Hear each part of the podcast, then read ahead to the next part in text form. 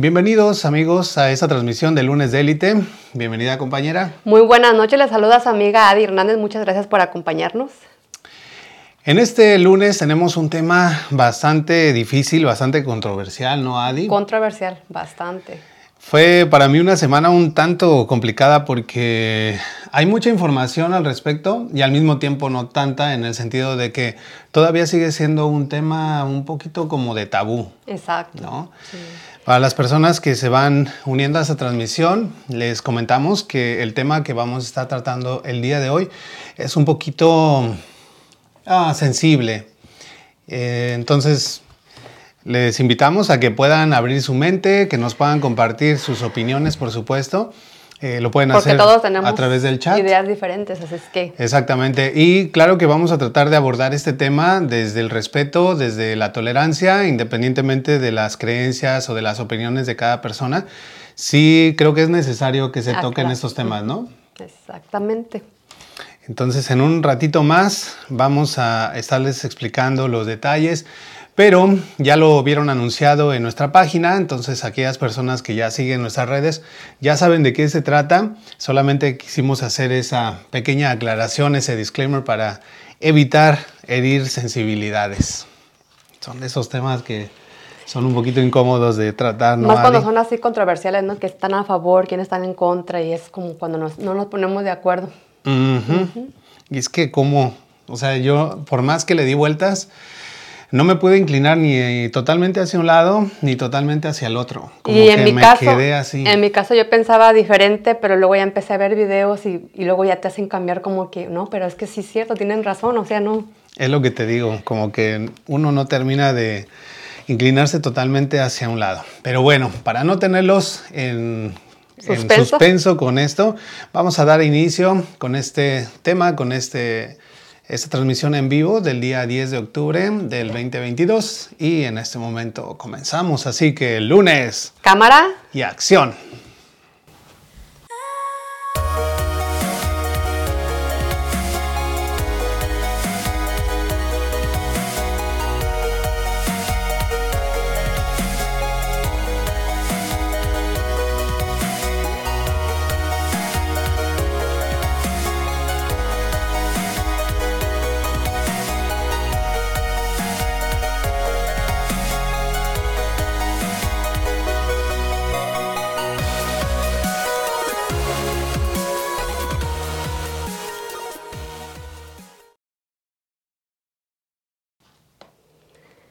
Muchas gracias por continuar con nosotros. Bueno, y antes de comenzar con este tema súper interesante, quiero recordarles nuestras redes sociales. Nos pueden encontrar en Facebook, en YouTube, en Instagram como Lunes de Élite. Además que también nos pueden escuchar en Spotify y en Apple Podcasts. También recordarles que si quieren ser invitados a lunes de élite, basta con que nos llamen o que nos dejen un mensaje de texto. Pueden hacerlo incluso a través de este mismo chat y con muchísimo gusto vamos a tenerlos por acá para que nos cuenten su historia de éxito o para que nos eh, cuenten acerca del emprendimiento, del negocio que tienen y podamos promover sus servicios. También recuerden que tenemos servicio de diseño gráfico, manejo de redes sociales, campañas publicitarias, páginas web, fotografía, video y un montón de cosas más que pueden servir para los dueños de negocio en caso de que quieras que te echamos la manita con cuestiones de diseño. Visita www.lunesdelite.com. Bien, Adi. Pues vamos arrancando con nuestros patrocinadores que hacen posible este programa. Claro que sí, queremos agradecer a Caribe Marisquería. Los mariscos más frescos de Indianápolis los puedes encontrar en Caribe Marisquería. Están ubicados en 8855 Pennington Pike, Lawrence, Indiana 46226. Para mayor información puede marcar el número de teléfono 317-377-4795. Si estás buscando artículos de todo tipo con la calidad que encontrarías en la tienda, pero con descuento, entonces On Indie es una muy buena opción para ti. Ellos están dentro del Emporium 40 Market. La dirección es el 1225 South High School Road en Indianapolis, Indiana. Es el boot 167 y el pasillo 9. Búscalos en Facebook como On Sale Indie.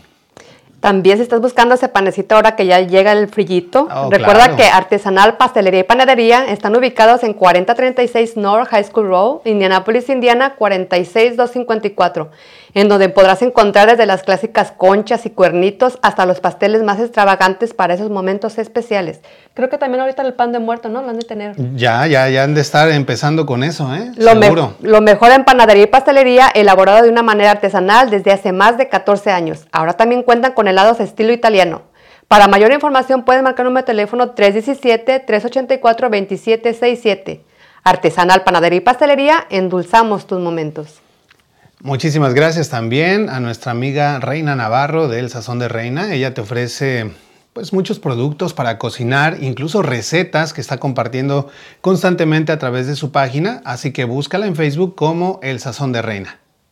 Agradecemos también a Everyday Restoration. Ellos te ayudan en el proceso de reclamación con la compañía de seguros en caso de daños a tu propiedad. Hacen trabajos de roofing, siren, gares, para lo que ofrecen 500 de descuento en la reparación. Además, también ofrecen 200 en cash o referir a un amigo. Para mayor información puedes comunicarte con ellos al número de teléfono 317-991-4797. Y mira que he tenido muy buenos comentarios acerca de Bastantes. Mexico City Kitchen. Hay personas que vienen de otras ciudades únicamente a probar los platillos de ellos y es que son bien auténticos así con el sabor callejero de la Ciudad de México. Entonces si tienes antojo de unos sopes, unas gorditas, un pambazo, no busques más, ahí está la dirección 6144 West 25 Street, Indianapolis, Indiana 46224 y el número de teléfono 317-992-8463. Se antojan esas garnachas, ¿verdad? Ay, sí, nos deberían de mandar unas un lunes, ¿verdad? Sí. Nos de apartar por ahí. A ver, muchachos de Mexico City Kitchen, Apunten. si están escuchando este mensaje, tomen nota y de una vez veles mandando tu petición. ¿Qué es lo que vas a Ah, ordenar? Con una gordita, va a probarla, porque siempre me quedo con las ganas, ya vengo muy tarde. Sí, están muy buenas, la verdad. Tenemos ya personas conectadas en el chat, a los que agradecemos muchísimo. Gracias a Reina Navarro, que nos dice, Ella nos dice saluditos los guapos de todos los lunes. Ah, ella sí sabe. gracias, no nada más de los lunes, déjame decirte, es everyday. Saludos para ella también muy guapa. Emma Reina, que ya está acá de regreso, a mí me sigue apareciendo como Facebook user. Yo creo que es porque escribe desde su página, creo que eso ya lo estamos empezando a Yo descubrir, pienso ¿no? por, es por la página o por, porque, sí, ¿verdad? Puede ser, porque a Andrea aquí igual le pasó lo mismo la vez pasada. Ella nos dice, Su page, ¿cómo? Página. fanpage, o página Ah, pues de sí. negocios, sí. Ella nos dice, hola chicos, ¿cómo están? Extrañándote, Emma, muchas gracias por, por venir para acá. Dice, muy interesante tema. Ese es el tipo de temas que a Emma le gustan. Ay, sí, a mí también. ¿Sí? Porque me dejan en suspenso y luego me hacen que esté piense y piense. Y luego más que soy bien chismosita, me la pasé viendo videos de, de personas que han pasado. Ay, Dios. Sí, la verdad está Muy muy, chismosita. muy interesante. Como dice Wilson López, interesante el tema de hoy. Así es. Así es, Wilson. Dice Gil Díaz. Él nos dice, hola, saludos amigos, saludos Gil, muchas gracias por acompañarnos. Gracias, Gil. Reina Navarro dice un super tema al cual sí es muy interesante. Sí, exactamente. La verdad que sí, se va a poner buena la controversia. Amigos, yo les quiero pedir, les quiero rogar que nos pongan sus opiniones en el chat de lo que vamos a ir platicando, porque independientemente de las creencias y las opiniones que Adi y yo tenemos, es rico el poder escuchar otras, otras ideas. Otras- y bueno, no necesariamente se trata el programa de hacerte pensar o creer de una cierta forma, sino solamente de poner el tema sobre la mesa y de que a final de cuentas tú saques tus conclusiones, pero que sí pueden afectar si nosotros tomamos eh, cartas en el asunto en nuestros gobiernos, pueden afectar para que se pongan leyes al respecto. A mí se me hizo muy interesante este tema, ¿no? Porque también lo tenemos que tener en la mesa de la familia, ¿no? De decir, por ejemplo, de hablar, hablar de lo que va a, va a pasar si en dado caso nos sufrimos por un accidente, lo que va a hacer con nosotros. Es, es algo que lo debemos de hablar, la verdad, es muy interesante. Exactamente. Bueno, entonces, como lo hemos venido anunciando, hoy vamos a hablar de la eutanasia. Y para esto, pues vamos a dar una definición lo más científica posible, eh, pero al mismo tiempo lo tratamos de hacer claro para que pues no queda duda, ¿verdad? Vamos a estar haciendo algunas diferenciaciones entre lo que es el suicidio asistido, la eutanasia y algunas otras situaciones que podrían confundirse, solamente para que no, no quepa duda, ¿verdad? Entonces, primero, pues, ¿cuál es la definición de eutanasia? Entonces, la eutanasia viene del griego y del latín, que significa buena muerte o muerte apacible. La eutanasia se aplica tanto en humanos como en animales.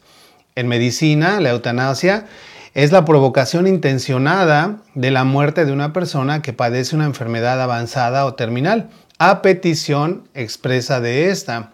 En los países donde está legalizada su práctica, la eutanasia se realiza a petición reiterada del paciente y con la supervisión de un equipo médico. El procedimiento es libre, autónomo, voluntario, intencionado, reflexionado y consciente. En el caso de que esta circunstancia no sea posible, cuando el testamento vital del paciente lo indique explícita y claramente. La eutanasia debe diferenciarse del suicidio asistido, cuando el propio paciente es el que lleva a cabo la administración de los fármacos para acabar con su vida. En ese caso, pues el suicidio asistido es legal en jurisdicciones eh, diferentes a la eutanasia, ¿no? Eh, son cosas totalmente diferentes. Pero básicamente, Adi y amigos, la eutanasia es cuando una persona que ha sido diagnosticada con una enfermedad grave o que está padeciendo gravemente por una enfermedad y desea terminar con su vida, puede solicitar que un médico, o en este caso personal profesional, pueda aplicarle un medicamento o algo que termine con su vida de manera voluntaria. ¿no? Ay, Dios.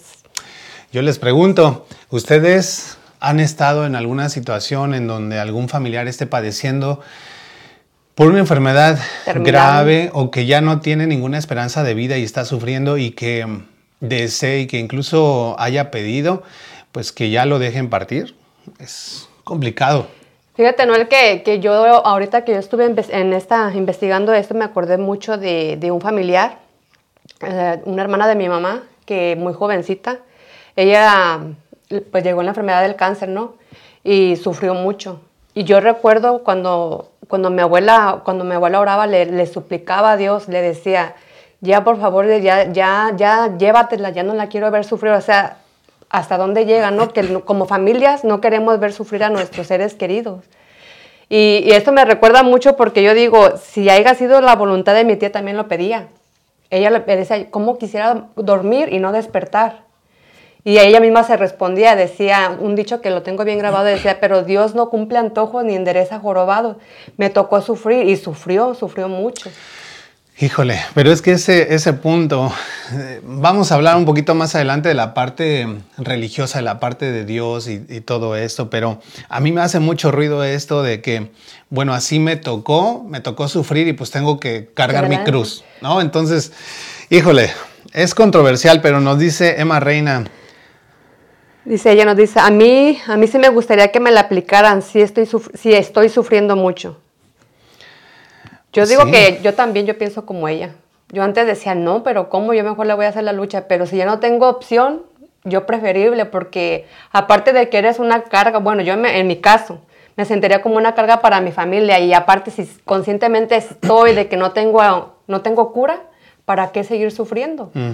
La situación es de que el la controversia está en cómo saber si de verdad ya agotaste todos tus recursos. Cuando yo estaba investigando el tema, yo decía, sí, es que todos los casos que yo vi, decía, pobrecita, estas personas, ¿no? Que han sufrido durante muchos años, ya intentaron esto, ya intentaron aquello, y sus familiares no los quieren dejar ir, ¿no? Porque se siente feo dejar partir a una persona, y ellos, por otro lado, quieren ya irse. Pero hasta qué punto todavía hay esperanza. ¿Cuántos casos hemos visto de personas que ya les detectaron un cáncer incurable y que les dicen, pero pues si quieres, inténtalo por otro lado y empiezan a tomar o medicina natural o asistir con curandero o se van con un curandero o de repente les dicen, mira, tienes una posibilidad muy pequeña con este tratamiento, o sea, lo más seguro es que no va a funcionar y se lo aplican y resulta que sobreviven. Entonces ahí es donde yo digo, híjole, y, mira que yo, yo he visto mucho esto, que nosotros como mexicanos somos muy sensibles en estos temas y obviamente ah, como, como familia no queremos, ¿no? o sea, queremos hacerle la lucha lo más que se pueda, ¿no? Lo más posible, sí. Miren, bueno, hay una diferencia, lo decíamos en un principio, con respecto a la eutanasia y el suicidio asistido. Entonces, voy a aclarar esta parte para aquellos de que de pronto quieran saber de qué se trata. En este caso, la diferencia, la eutanasia y el suicidio médicamente asistido tienen la misma finalidad, ¿sale? Es causar la muerte a un individuo que cumpla con los requisitos legales para acceder al procedimiento. La diferencia radica en quién causa efectivamente la muerte de la persona. Dicho de otra manera, el rol que adopta el médico. En el caso del suicidio asistido, que es legal incluso aquí en los Estados Unidos, eh, se trata de que el médico te pone en las manos el medicamento, el fármaco que te va a matar, ¿no? Yo lo tomo. Tú eres la que decide tomártelo. No te lo puede dar el médico, ¿no? Eso sería la eutanasia. En el caso de la eutanasia, es el médico el que administra el medicamento para que la persona, por su voluntad, obviamente, este, pues fallezca. Esa es la diferencia entre una y otra. Fíjate como, como aquí, yo me pongo en el lugar del médico, ¿no sentirá el remordimiento que decir, maté a mm, alguien? Bueno, es muy buena pregunta, pero es que, mira, que se dio el caso en, Colombia. En Colombia ya es, es legal, pero hace muchos años, cuando eh, en Colombia era ilegal, había un médico que ya lo empezaba a practicar. Actualmente yo escuché una entrevista que le hicieron. Actualmente como ya es legal y todo, pues él ya lo dice abiertamente en, la televisión y en, la radio. A él lo entrevistaron y le preguntaron cuántas eutanasias has practicado. Y él dijo, el día de hoy practiqué mi última y llevo 402. 402 muertes. Él empezó cuando todavía era ilegal y lo hacía de manera clandestina. Y en esta misma mesa estaba un, cura, estaba una persona, un médico y había un abogado, me parece. Y le, le, preguntaban, bueno, esto no es matar a la persona, ¿cómo te sientes al respecto? Y él dijo, no, o sea, yo siento que al contrario, los estoy ayudando a morir bien, porque son una muerte personas, exactamente, darles una muerte digna, porque son personas que ya no tienen una esperanza, que día y noche están sufriendo y que me piden y que le piden a la familia que ya los dejen ir. Entonces, ¿cómo se lleva a cabo? No es de manera insensible decir, bueno, aquí te va la inyección letal y ya. Él, él incluso dice que cuando le toca hacer eso, él se siente privilegiado de ser esa persona que ayude a partir a, una, a, una, persona porque lo puede abrazar, le dice, ya lo planean y le dicen, ¿sabes qué? Estate con tu familia. Eh, la familia viene, tiene un contacto, lo abrazan, lo besan, se despiden de él. Viene el médico en sus brazos, le pone el medicamento y en sus brazos muere, ¿no? O en los brazos de la familia, lo que sea.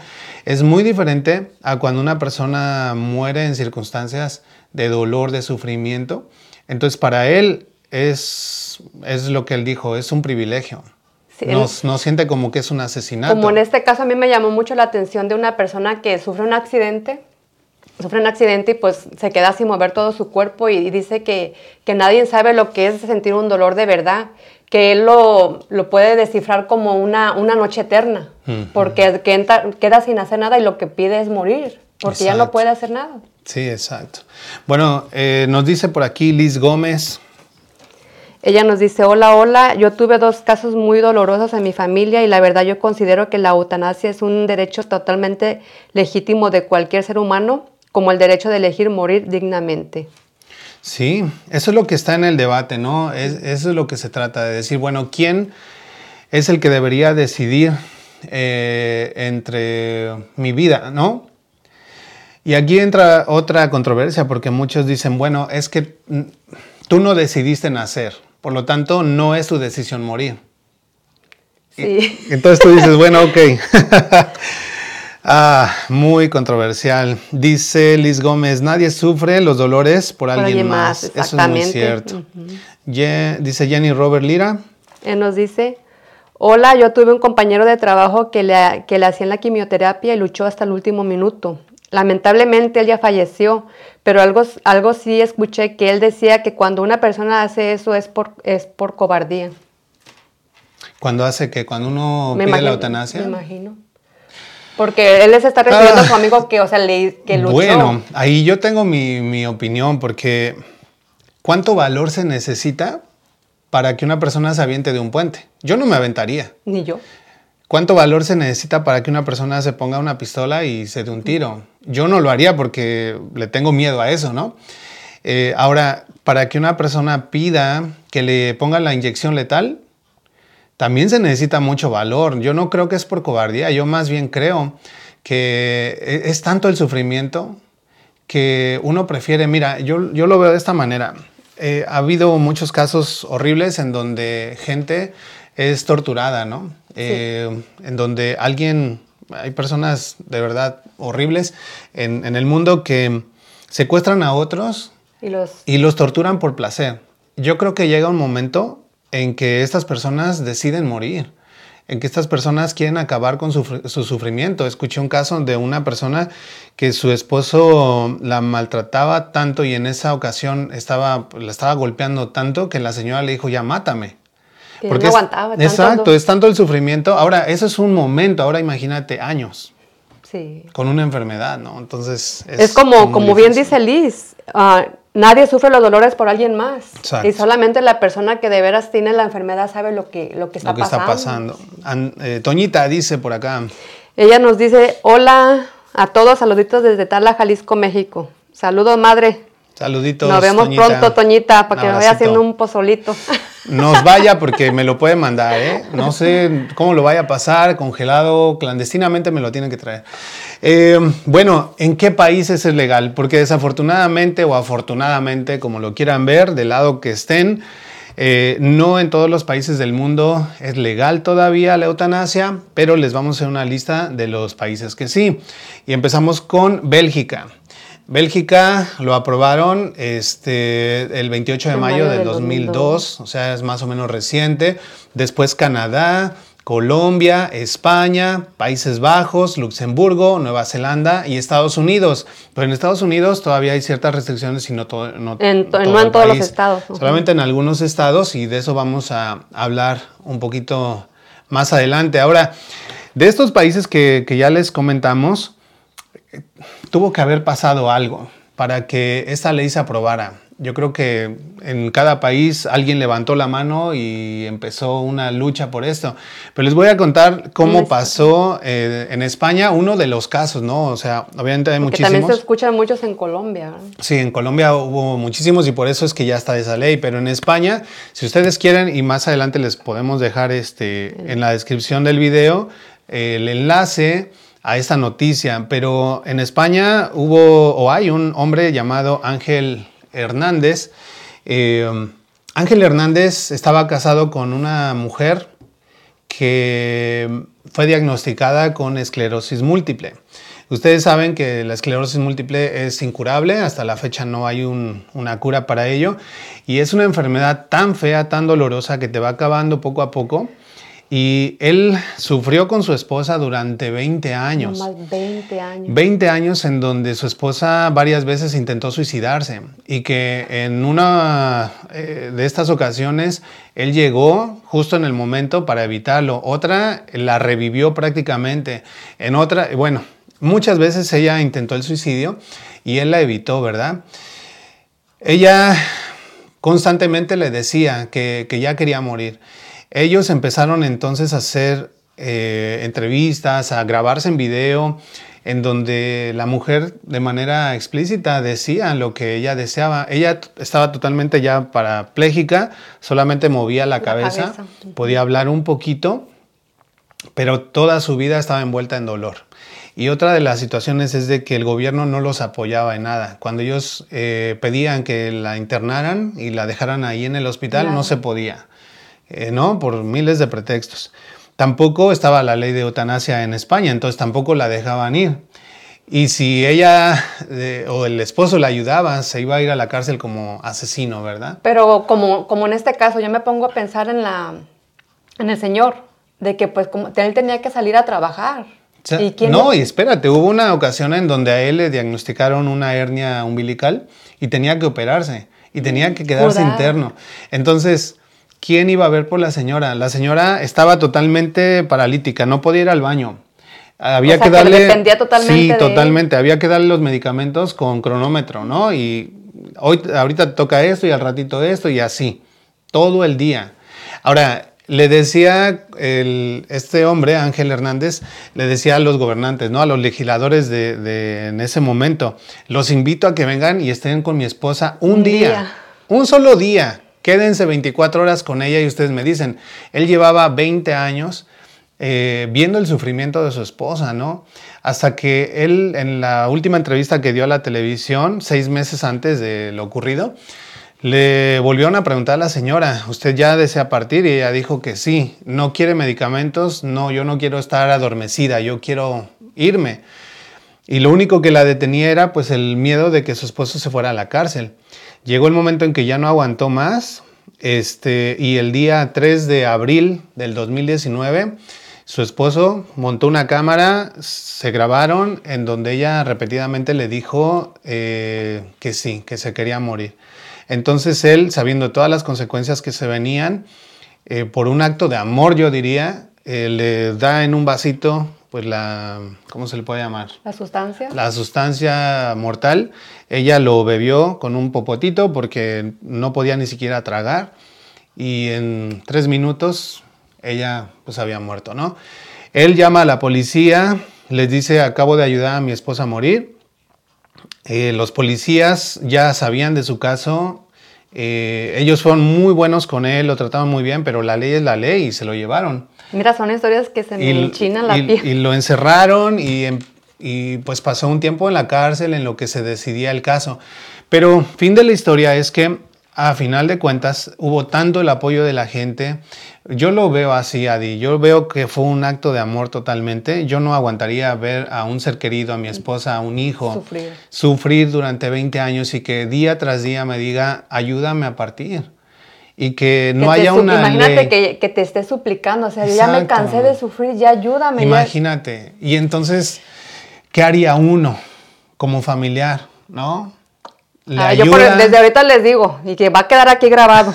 si a mí me llegara a pasar algo, a mí no me conecten a nada, a mí déjenme partir. Porque yo la verdad no quiero ni que sufran ustedes. Ay, tocando madera, que, no me vaya a pasar ahorita. sí, es, es, muy complicado. Que quede, ya quedó grabado. ¿eh? Mi decisión está grabada, pues si no dejo mi testamento vital, ya quedó aquí. Y bueno, gracias a eso, en 2021, o sea, apenas el año pasado, se aprobó la ley en España. Digo gracias a eso, pero hubo una lucha además de esta. El hombre fue absuelto, este, le perdonaron por la pena y se aprobó la ley de, eutanasia. él lo dijo desde, es, desde antes de, ayudar a su esposa. Él dijo, yo no me considero un mártir, ni mucho menos, pero si mi esposa me lo pide, yo lo voy a hacer. ¿no? Y las consecuencias las voy a enfrentar. Tanto es así que él mismo llamó a la policía. Anyway, díganos qué piensan al respecto de ese tema. Vamos a hacer nuestro primer corte. Pero no se vayan porque vamos a ver eh, otros puntos sobre, por ejemplo, qué dice la iglesia. Vamos a hablar sobre mm, esa famosa pastilla que hay en Suiza o que están queriendo promover en Suiza para ayudar a que la gente se suicide de manera segura. En fin, vamos al corte y regresamos.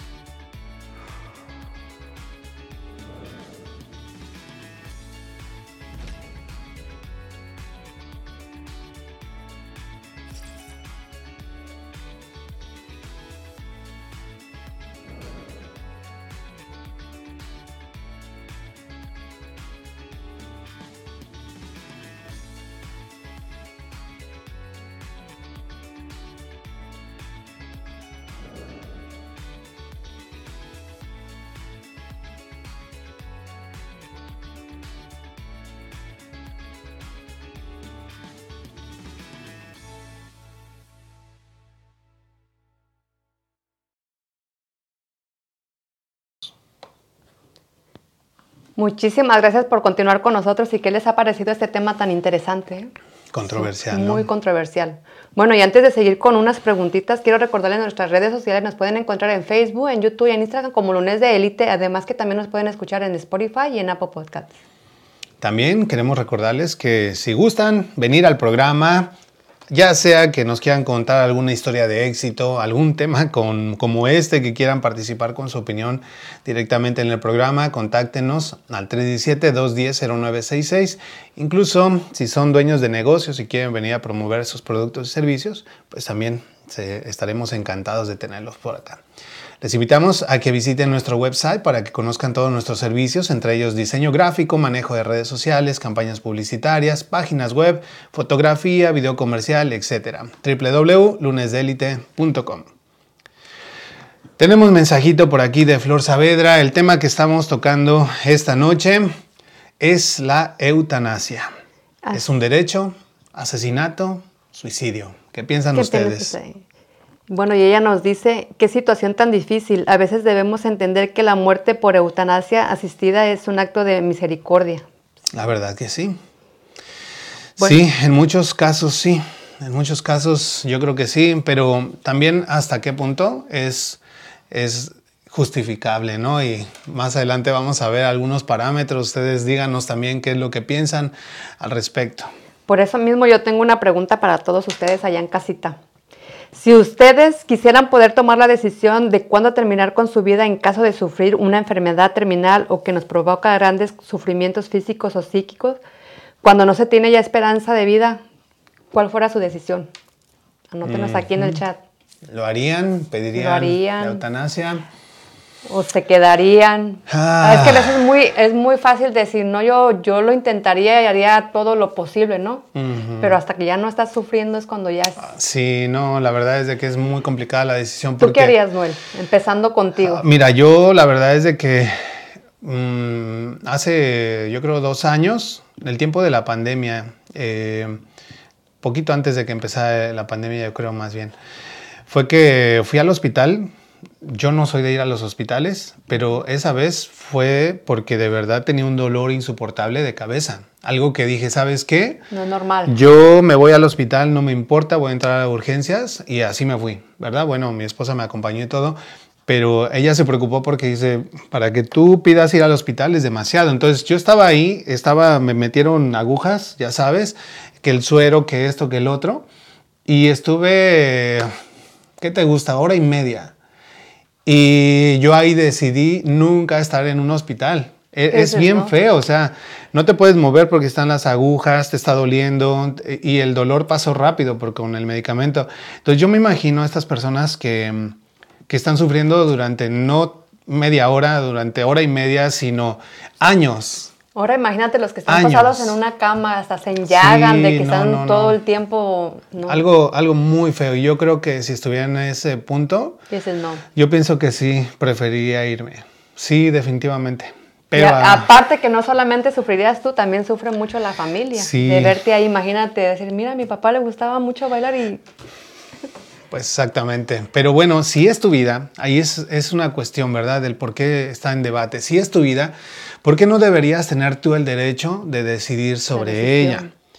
Eh, por un lado, muchas personas dicen, bueno, esta ley debería pasar, ¿verdad? Pero quizás también el temor que se tiene en los países es de que se trata de que tanto los derechos humanos alrededor del mundo como los países o los gobiernos lo que quieren hacer es proteger la vida, no de alguna manera poner leyes que atenten contra la vida, ¿verdad? Pero hay situaciones como lo que ya comentamos. Entonces, eh, un, caso, para que ustedes se den cuenta del por qué lo estoy diciendo. ¿Sale? En Suiza, un artículo en un periódico titulado este, una empresa ofrece una cápsula de suicidio asistido en Suiza que ofrece una muerte indolora anuncia un novedoso sistema de suicidio creado por una empresa con sede en Australia. Consiste en una cápsula que ofrece a las personas una muerte asistida indolora y que podría estar disponible pronto eh, para los residentes en Suiza. El dispositivo permite al paciente activar el mecanismo dentro de la cápsula garantizando que en 30 segundos y sin dolor alguno se produce la muerte. Paradójicamente, al inicio del mismo artículo se publica un anuncio que dice, si usted o alguien que conoce lucha contra pensamientos suicidas, puede llamar a la Línea Nacional de Prevención del Suicidio de Estados Unidos en cualquier momento del día o de la noche. ¿Qué pasaría si estas pastillas se pudieran estar entregando? Eh, eh, en Suiza es otra situación distinta porque allá no solamente es legal la eutanasia, sino que las personas pueden suicidarse. O sea, es como algo normal. Es legal porque ellos pueden, dicen, es mi vida, tengo el derecho a, a quitármela si yo quiero. Pero, pues aquí es, controversia, mira, porque cuánto jovencito no hay, por ejemplo, que, sufre una, una decepción, amorosa. Ay, me quiero morir porque ya no me quiere fulanita o, matrimonios. Yo digo que, bueno, no, para mí no. Yo también. No, ahí no estoy de acuerdo. Creo que entonces el día de mañana. Porque se le, y se le va a hacer muy fácil obtener una pastillita y, y puede llegar otro amor. Exactamente. No, y bueno, es que por eso es de que debe haber una una legislación, debe haber un protocolo para que las personas que desean partir de esta vida por las circunstancias terribles que están viviendo, lo puedan hacer de manera consciente, y de manera eh, sabiendas, es decir, que no, no sea como que, ay, estoy deprimido, me quiero morir y pues mátenme, no, sino que ya que los médicos hayan visto todas las opciones, ya que se vea que de verdad no tiene esperanza de vida, ya que de verdad se vea que no tiene un padecimiento psicológico, como que esté bajo depresión o algo, entonces pues ya se puede hacer, ¿no? Pienso yo, pero Ahora, en algunos estados de Estados Unidos, como decíamos, sí es, es, este, legal. ¿verdad? Entonces, la eutanasia... Es legal el suicidio asistido. Eh, sí, la eutanasia y el... No, ya, ya también. La eutanasia y el suicidio asistido, llamado eh, efemísticamente muerte asistida por el médico o ayuda médica en la muerte, es legal en los Estados Unidos de América, en ciertos estados como California, Colorado, Distrito de Columbia, Hawái, Montana, New Jersey, Nuevo México, Oregon, Vermont, Washington y últimamente en Maine. Eh, me parece que Maine apenas en, este año firmó el acuerdo. Eh, mira qué es lo que pasa. Aquí hay un caso. Maynard, una mujer de 29 años con cáncer cerebral, tuvo que mudarse a Oregon para poder eh, poner fin a su vida de forma legal. Entonces... Que dice, yo me voy para allá, pero ya me quiero morir. Hay gente que se iba a Suiza para poderse ir a matar allá. Digo, matar porque legal. Eh, lo digo de una manera fea, pero eh, quitarse la vida de manera legal sin que su familia sufra repercusiones, ¿no? Sí. Igual, ah. igual el otro caso que yo escuché que se me hizo muy, pues no voy a decir alegre porque pues a quien, a quien le gusta perder a un familiar, pero era de una, una mamá soltera que, que, su hijo la apoya y le dice, le dice ella que eso sí es amor. Le, le, preguntan a ella, pero ¿por qué si él, él, está de acuerdo en que te vas a morir? Porque precisamente por eso, porque me ama, me está soltando. Y él sabe que prefiere, prefiere dejarme ir a verme tirada en una cama sufriendo. Exacto. Bueno, ¿y quiénes de nosotros estando en esa situación, pues no, no optaríamos, ¿verdad? Por, pues por eh, pedirle a nuestra familia, ¿verdad? Que nos deje ir. Sí. Ah. Por eso la siguiente pregunta dice, ¿la familia puede ejercer presión de manera directa o indirecta para que una persona desee terminar con su vida? Yo pienso que sí. Yo pienso que sí, porque a veces somos muy insensibles. Eh, a veces tenemos un enfermo en casa y lo vemos ya como una carga, ¿no? Como un estorbo. Y anda pasando de una casa a, otra. Por ejemplo, el abuelito, ¿no? Que pase a casa de un tío y ya luego al rato ya los fastidió y luego ya lo traen a otra casa y así lo traen. Entonces llega el momento en que esta persona se siente como eso, como un, estorbo. Y que de alguna manera no te estamos diciendo ya muérete, pero sí te estamos diciendo nos estás como que estorbando, ¿no? Entonces quizás eso pueda influir. Pero pues también en otros casos de que, que la familia se pelea porque dicen, bueno, en este caso como los que son entubados, que la familia no, no, que no, no quieren que lo desentuben porque no, quieren que se haga la lucha, pero otra, otra parte de la familia dice pues que no, que ya de una vez porque ya no se puede hacer nada. Y ahí es controversia porque los que, de, los que dicen que, que sí está bien que ya se mueran no quieren venir a cuidar. Igual, Exactamente. No, eh, yo escuché por ahí un caso también de, de una mujer que estuvo en, entubada prácticamente, más de 10 años. Prácticamente la tuvieron viva de manera artificial. Ella ya por sí misma, en el momento en que ella le dejaran de dar el alimento o le quitaran el tubo, ella moría. Entonces la tenían viva de manera artificial y Sus ella... órganos nada más porque exactamente, el cerebro... ella era un vegetal.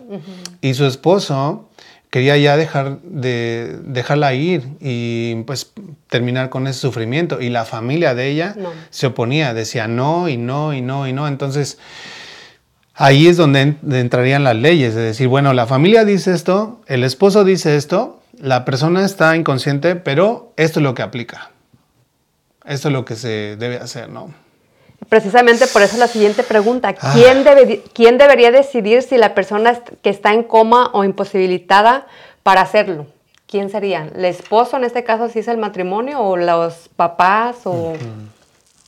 Bueno, lo, lo ideal sería tener el testamento, ¿no? O sea, lo ideal sería que tú ya dejes dicho, bueno, si yo estoy en esta situación, yo quiero pues que no me entuben. Y fíjate que, que esto del testamento para mí es muy importante, ¿no? Porque nos preocupamos siempre de, hacer un testamento por lo que vamos a dejar, pero esto sería muy importante porque nunca sabemos lo que nos va a pasar. Muchas veces en un accidente, en un simple accidente de carro, o sea, te puede, te puede dejar paralítico, no puedes ya hacer nada y dejar en escrito, si yo en algún momento sufro de accidente y firmadito, es mejor que me deje morir a, a estar sufriendo. Bueno, eso digo yo, es mi opinión. Sí. Bueno, tenemos un comentario de Flor, nos dice, Ella nos dice, en un caso de enfermedad terminal o sin cura, definitivamente preferiría la, preferiría la eutanasia. No tiene sentido vivir con, con tanto dolor y siendo una gran carga física y emocional para otros, aun cuando e- estas personas te ayuden con todo el amor del mundo. Exactamente. sí, fíjate que había escuchado también el caso de una, de una joven que mm, tenía su mamá enferma con un cáncer y todo, y la mamá, o sea, no quería ya seguir sufriendo, pero al mismo tiempo no quería causarles el sufrimiento de su muerte a sus hijos. Entonces, ella no se podía ir tranquila por no causarles ese dolor, pero al mismo tiempo estaba sufriendo todo el día, todos los días. Entonces, hasta el momento en que su hija vino y le dijo, mami, yo te amo, siempre te voy a amar, pero ya te puedes ir tranquila. Al otro día murió. Au. Entonces, ¿cuánto puede influir la familia en una decisión como eso? Y mucho de eso tiene que ver con las creencias religiosas, ¿no? O sea, ¿qué dice la iglesia al respecto? Eh, muchos, y con todo respeto a nuestros amigos que con sus creencias, muchos dicen, bueno, el único que tiene derecho de decidir sobre tu vida es Dios. Incluso antes se creía que el recibir medicamentos paliativos, que serían como los inhibidores del dolor, era mal visto por la iglesia, porque te decían, eh, tu enfermedad, el dolor que estás sufriendo es parte de tu prueba que Dios te está poniendo, entonces tienes que sufrirla. Y si tomabas medicamentos era pecado Wow. para evitar tu dolor. Ahora, ni siquiera pensar en la eutanasia o el suicidio asistido. ¿Qué piensan amigos al respecto? Eh, respetamos, claro, sus creencias. Si ustedes dicen sí, Dios es el único que puede decidir y hasta qué momento, si te toca estar con el cáncer, si te toca estar con la esclerosis, si te toca estar con la enfermedad que sea, eh, sufriste un accidente y quedaste paralítico de por vida. Y si te toca estar así 30 años, esa es la voluntad de Dios, que estés sufriendo todo el resto de tu, si se le puede llamar vida. Adelante, coméntenlo acá. Si piensan lo contrario, pues también adelante. Pero muchas veces, mira, como creyentes, lo que pensamos es de la fe. Esto me recuerda a una persona que, que yo quiero mucho, que recuerdo que él le descubrieron un tumor en el cerebro.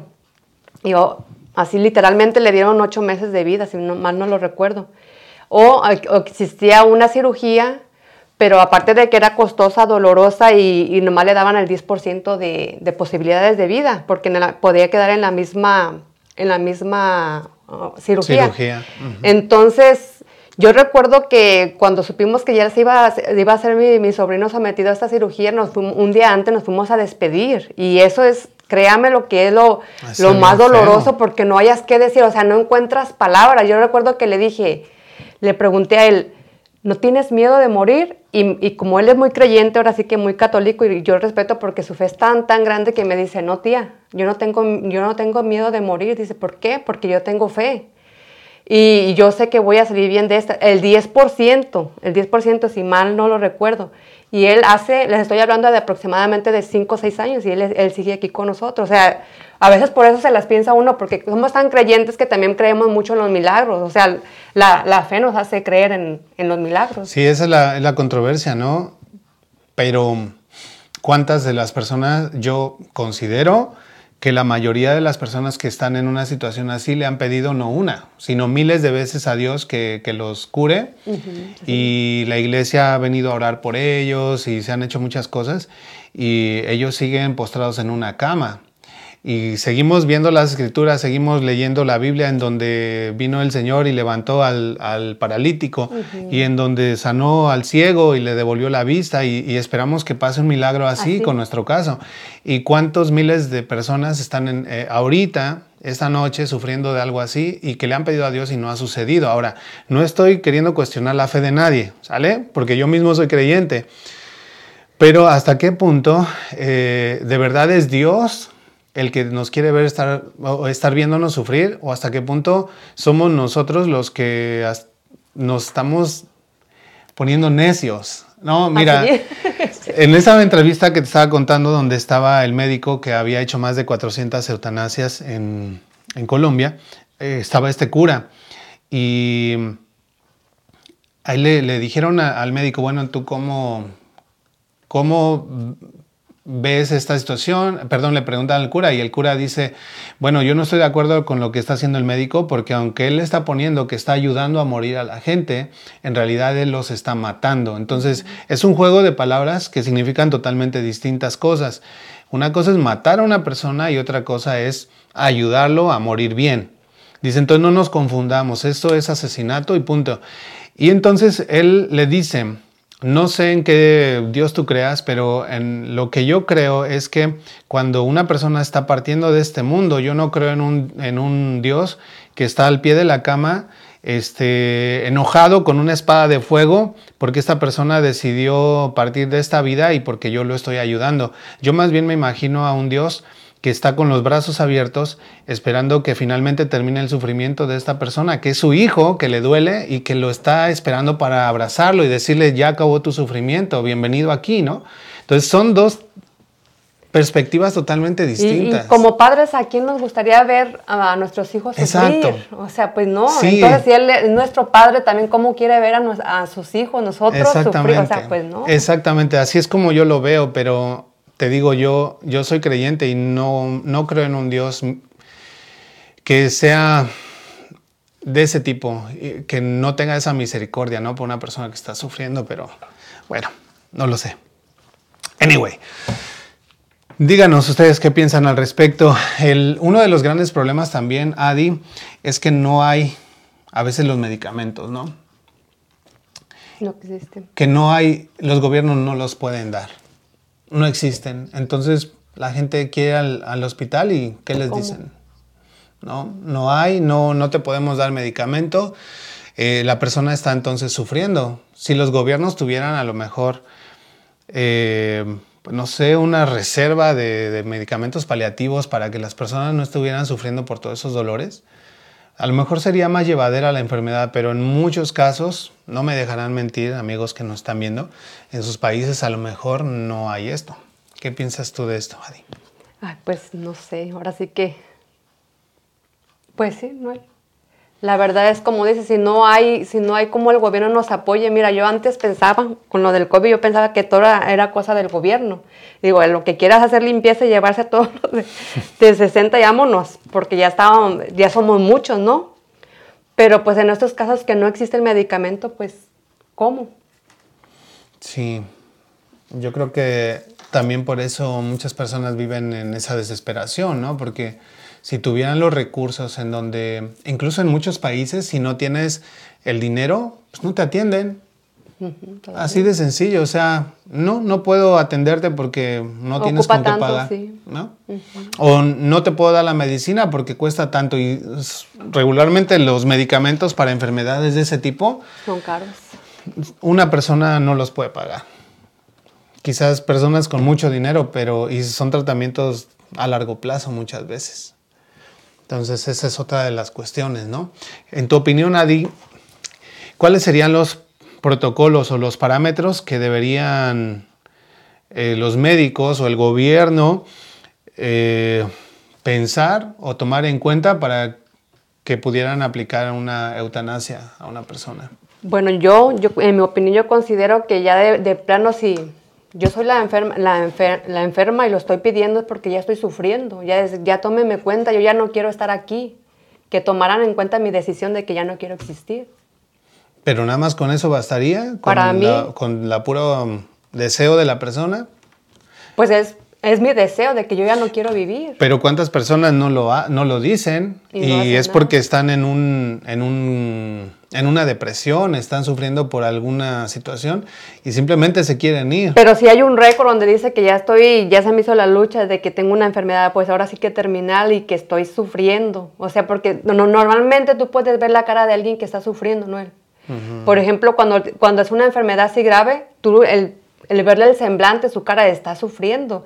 Yo recuerdo a, mi tía, yo era su, su carita era de, de verla hasta el ambiente. Yo recuerdo a ella que era una mujer fuerte y cuando la enfermedad la, enfermedad la, derrumba, era su carita de sufrimiento. Decía, oye, me quiero, me quiero dormir y no despertar. Y era su carita de, sufrimiento. Y yo la tengo tan, tan grabada esos momentos de que ya estaba sufriendo demasiado. Sí. Mira que una, unas palabras o de las últimas que le recuerdo a mi abuelo, él murió ya de 95 años me parece, en una de las últimas llamadas que tuve con él, este fue por su cumpleaños. Entonces, pues yo estaba como felicitándolo, ¿verdad? Oye, abuelito, felicidades. ¿Ya cuántos años? 95. No cualquiera. No cualquiera. Y él estaba totalmente lúcido, te platicaba y él estaba totalmente de acuerdo en todos los sentidos. Y le dije, abuelito, yo quisiera llegar a la edad que tú tienes. Yo emocionado, ¿verdad? Y él me dice, no, dice, no sabes lo que dices. Cuando tú estás en esta edad, lo que tú quieres es ya morirte. Eso a mí se me quedó muy grabado porque yo me puse a pensar, eh, regularmente uno quiere tener una vida muy larga, ¿verdad? Eso es lo que aspiran todas las personas, a vivir muchos años. Pero, ¿en qué circunstancias, no? Yo me pongo a pensar si yo llego al momento en que yo no me pueda valer por mí mismo, que tenga que usar pañal, que me tengan que estar cargando para allá y para acá, que yo no me pueda mover, que ya no pueda trabajar, que ya no pueda hacer mis cosas. ¿Hasta qué punto quisiera seguir viviendo, si eso se le puede llamar vivir? Porque yo creo que llega un punto, y es el caso de muchas personas que tienen una enfermedad grave, que viven con sufrimiento, en que ya no es vida, más bien están muertos, pero en vida. ¿no? Entonces, es muy duro, la verdad. Wilson López nos dice. Debería ser la enfermedad y la edad. A veces no se requiere enfermedad, sino edad suficiente de vida con calidad. Exactamente. Yo creo que le dio a, un punto muy importante, la calidad de vida. La calidad de vida.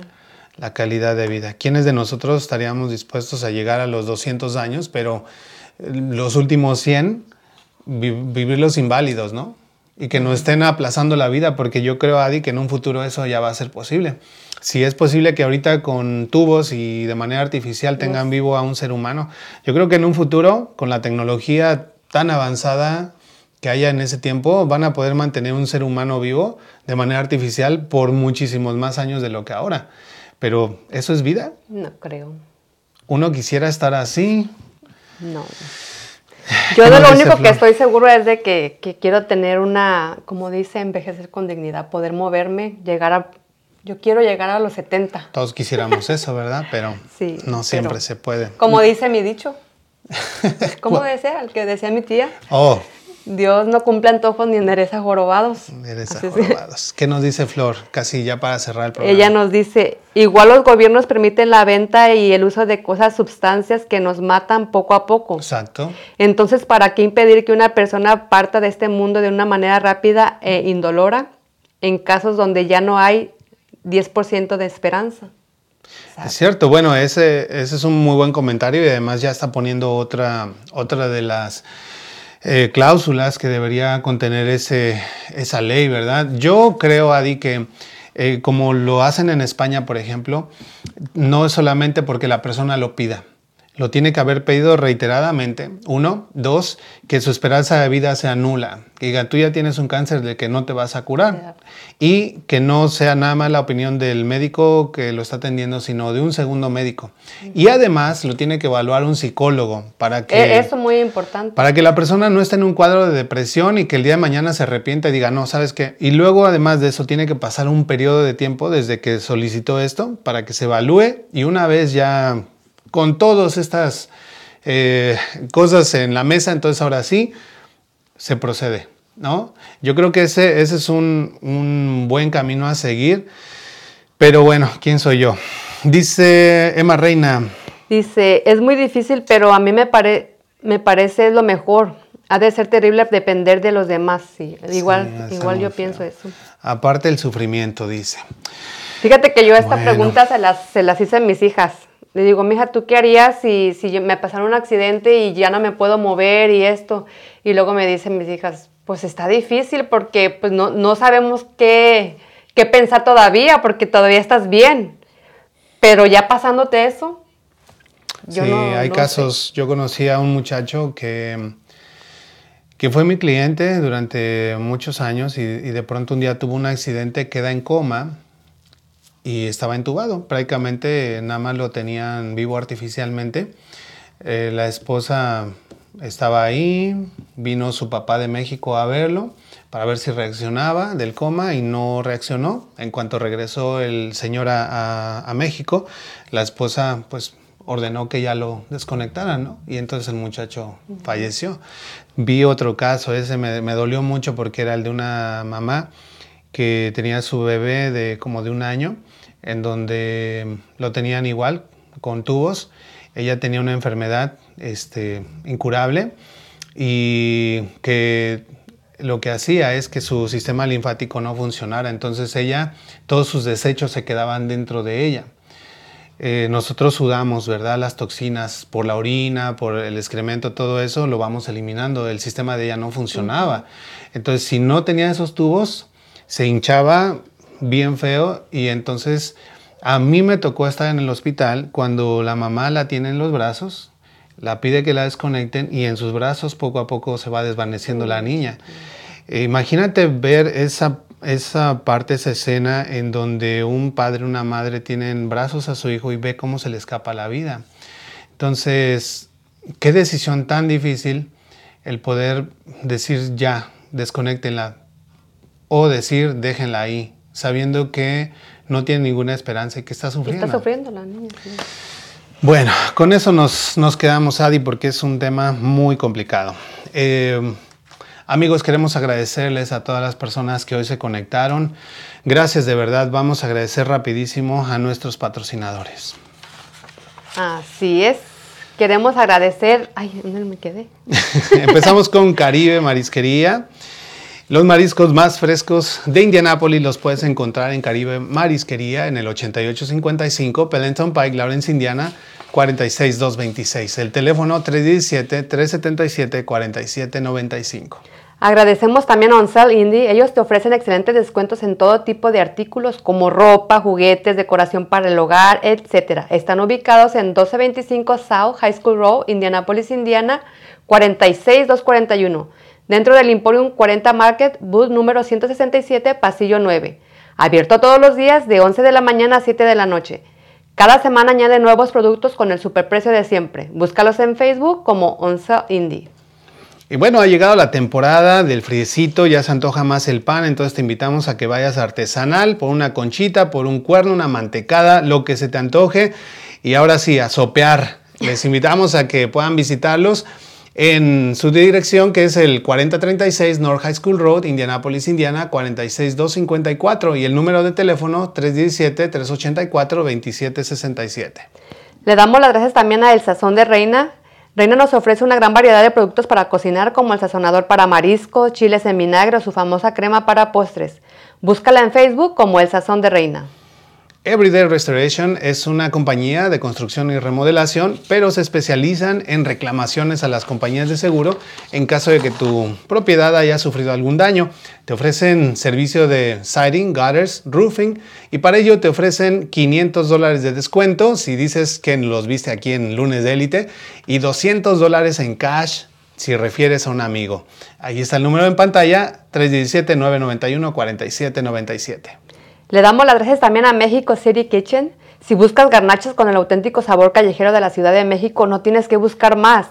México City Kitchen te ofrece gran variedad de platillos como los tradicionales chilaquiles, sopes o pambazos.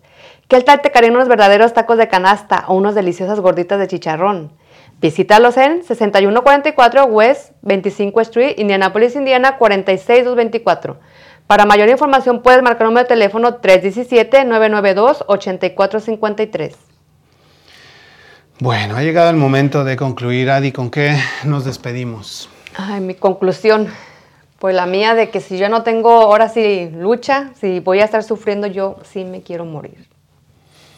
Bueno, yo, yo creo y en conclusión yo quiero hacer un llamado a los gobiernos y a la gente en general a que podamos poner este tema sobre la mesa, ¿no? que no nos podamos, ya no nos podemos estar haciendo la vista gorda y decir no, pues no pasa nada, voltearnos hacia otro lado. En realidad es un tema que se tiene que, que poner y que se tiene que realmente tomar en serio para poner leyes que ya sea protejan la vida también, pero al mismo tiempo que ayuden a las personas a, si es necesario y bajo las circunstancias que ya dijimos, pues puedan partir de esta vida dignamente, ¿no? Que en lugar de estar muriendo todos los días, pues que lo hagan una sola vez. Una sola vez, sin ¿no? sufrimiento. Bueno, pues nos despedimos de todos ustedes amigos, eh, deseándoles una feliz noche, una feliz semana y nos vemos el próximo programa. Les dejamos con el lema de nuestro programa que dice, todo lo que edifica, todo lo de valor, todo lo que inspira y que engrandece pasa el lunes. El, lunes, de élite. Nos vemos la próxima semana.